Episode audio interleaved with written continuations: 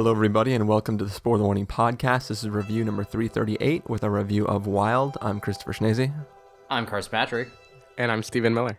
And if you're joining us for the first time, the Spoiler Warning Podcast is a weekly film review program. Each week on the show, we're going to dive in, debate, discuss, and argue over the latest film releases coming to a theater near you. This week, we are in the middle of our crazy omnibus super review of uh, six films, it looks like we're doing right now. Um, this episode will be a review of Wild. Previously in the feed, there was a review of Imitation Game. We're talking about The Hobbit, The Interview, Into the Woods, and Unbroken. So, uh, yeah, let's go ahead and just get into this, not waste any time. Boom. We're going to play a trailer for Wild and then come back and give you our review. If your nerve deny you, go above your nerve. Emily Dickinson and Cheryl Strayed. Oh my god. What have I done? I'm sorry you have to walk a thousand miles just to. Finish that sentence. Why do I have to walk a thousand miles? Happy trails, Cheryl.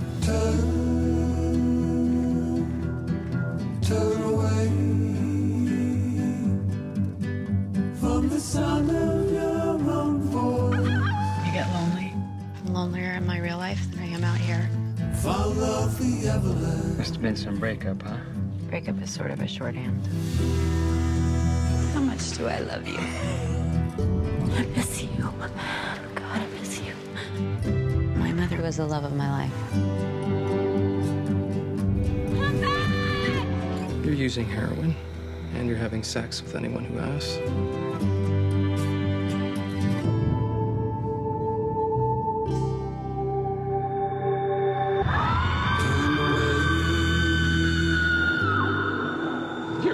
Ever think about quitting? Only once every two minutes or so. Well, I've quit a bunch of stuff. Quit jobs, quit marriages. You regret any of them? I didn't have a choice. There's never been a time when there was a fork in my road. Here are some questions I've been asking myself. What if I forgive myself? What if I was sorry? But if I could go back in time, I wouldn't do a single thing differently. What if all those things I did were the things that got me here?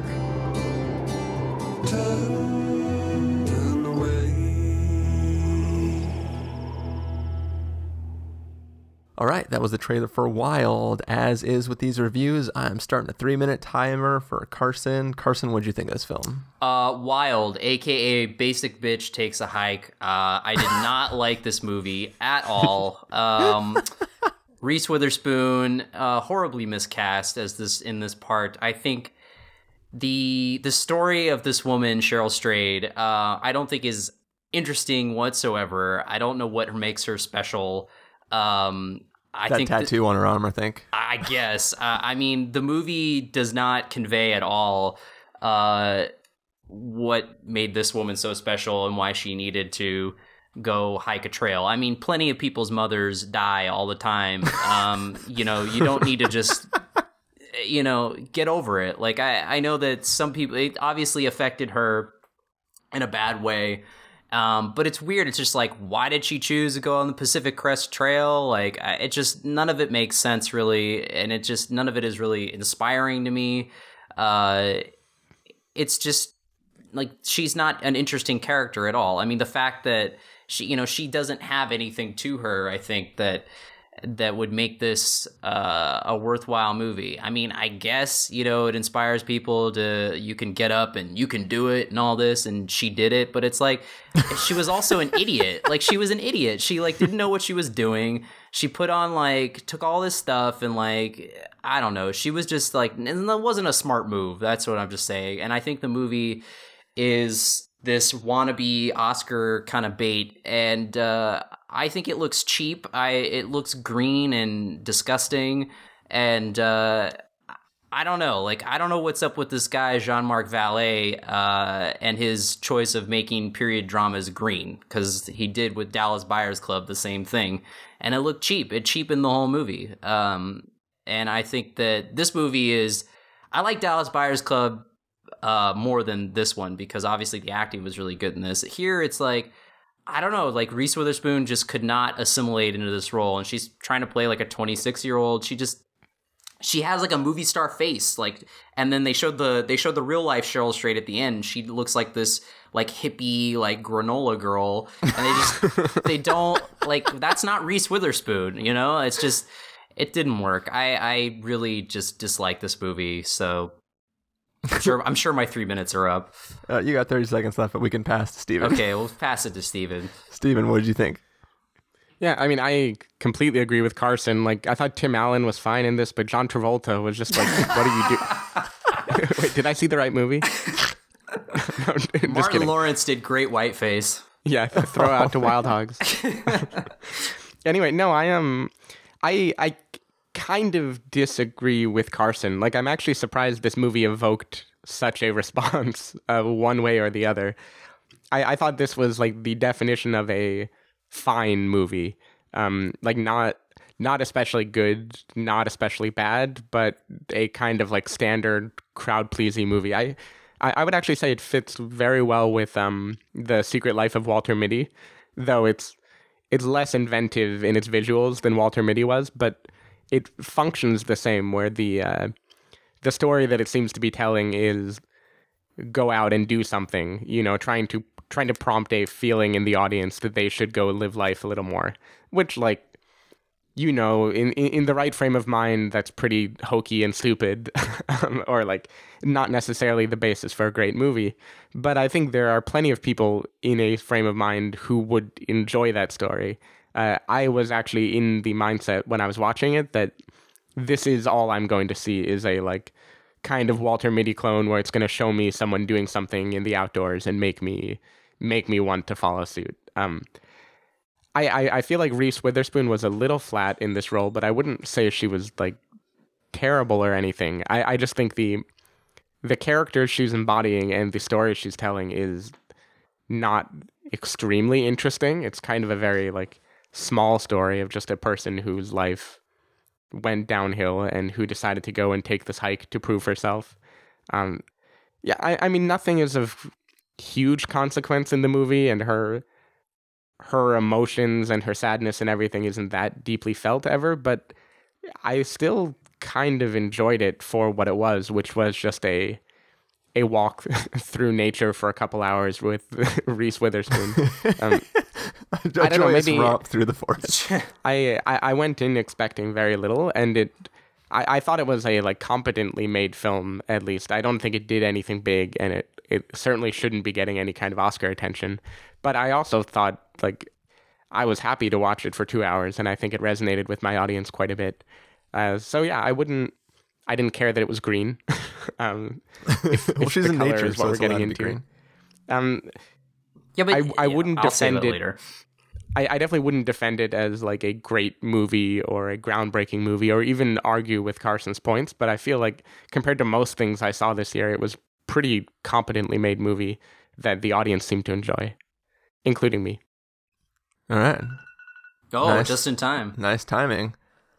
Um, I didn't use a stopwatch that time either. Nice.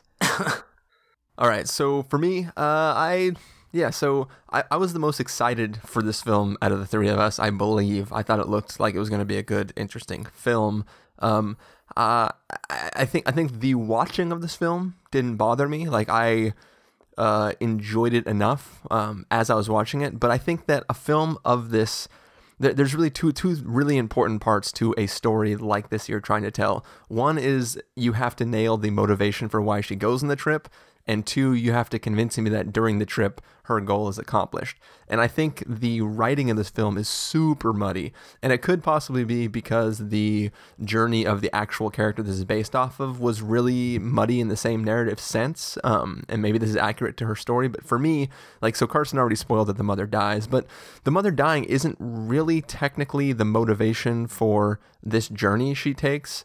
In, unless I'm reading the film wrong, she's standing in the middle of a clinic and sees a travel guide on a rack and just decides, looking at that, that she's going to go back to the clinic later on, pick up that book, and then hike that trail. Like, mm-hmm. I, I, I would understand it if it's like the mother who we have already spoiled dies part, you know, in, in the course of the film. Like, if the mother was like, on her bucket list was I have to hike this trail, and mm. then she dies, and the daughter is like, "Well, I'm gonna hike the trail for my mom." That would totally make sense. And, and- but I think I think that this film as a whole is building to a reveal that is never revealed, and her journey is never like at the end of her journey. I don't feel I don't feel like she accomplished anything other than arriving at her destination. So there's no so like you you see these flashbacks to her and her husband. Um, you see these flashbacks to her and her mother, and never do I feel this journey has anything to do with those actual groups of people in any way whatsoever. Like there's there's you know the big the big shot in the trailer is her uh you know her talking to her husband um, her ex husband, and she's on the phone, and he's like he's like.